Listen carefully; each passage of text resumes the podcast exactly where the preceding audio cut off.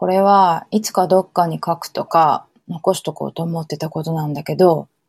喋る気になったから喋っとこうって思いました。私、子供の頃っていうか、成人するまでの記憶がすごく薄いんですね。思い出す必要もないから思い出さないし、だから余計薄れてっちゃうのかもしれないけど、どっか自分の中で封をしてるんだろうっていう気もしていて、なんでかっていうと、幸せじゃなかったんですね。楽しかった思い出も本当に数えるほどで、なんでだろうって思うと、その根っこにあるのは孤独だったからだと思うんです。じゃあなんで孤独だったんだろうって思うと、理解者が誰もいなかったんですね。もちろん友達とかいなくて、幼稚園から高校まで、その時々で近くにいる子はいたけど、じゃあその子たちが友達かっていうとそういう認識はなくて、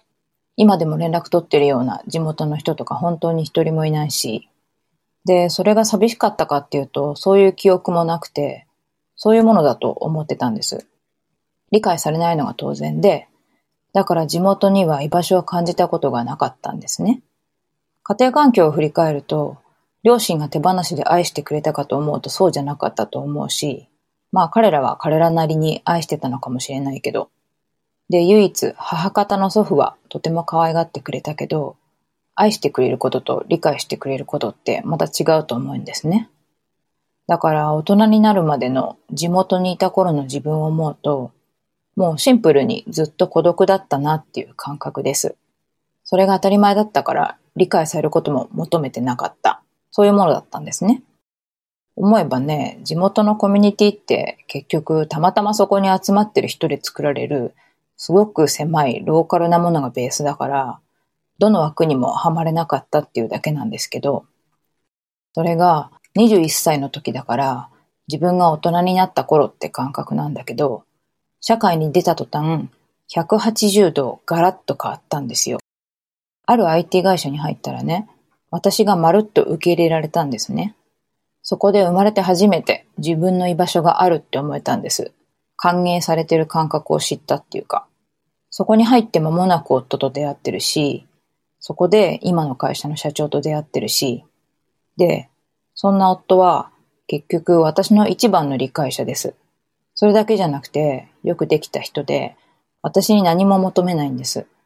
頑張らなくていい。ありのままでいいんだよって言葉にはしないけど教えてくれた人です。2003年のあれは本当に大きな人生の転機だったなって思います。で、そのちょっと前くらいからインターネットでも活動してて、ネットってほら、そういう共鳴する相手と出会いやすいじゃないですか。だからネットにも居場所がなんとなくあって、だから社会に出てからは苦しいこともあるけど楽しいこともいっぱいあって、私と少なからず縁がある人もたくさんできて、本当に感謝しているんですけど、こういうことを考えると、人生の割と早い段階で居場所を見つけられた自分は本当に幸せだなって思ってます。その分、大人になるまでが無味乾燥っていうか、モノクロの光景みたいな感じなんですけど、わかんない。特に父親は嫌いだったし、小学校の頃にいじめとかも経験してたから、余計に無意識で昔の記憶を殺してるだけかもしれないですけど。唯一趣味の音楽に没頭している間は楽しかったんですけど、現実逃避だから楽しくて当たり前で、その時間が間違いなく救いでもあったから、自分にとってあるアーティストのファンであることの意味っていうのはすごく重いんですね。で、また重いことを言っちゃいましたが、なんか昨日近藤さんの日記の中で、子供の頃、学生時代の人付き合いみたいなお話をされてて、それとはちょっと趣旨が違うけど、自分のことでいつか話しておこうって思ってた内容を出す気になったので喋りました。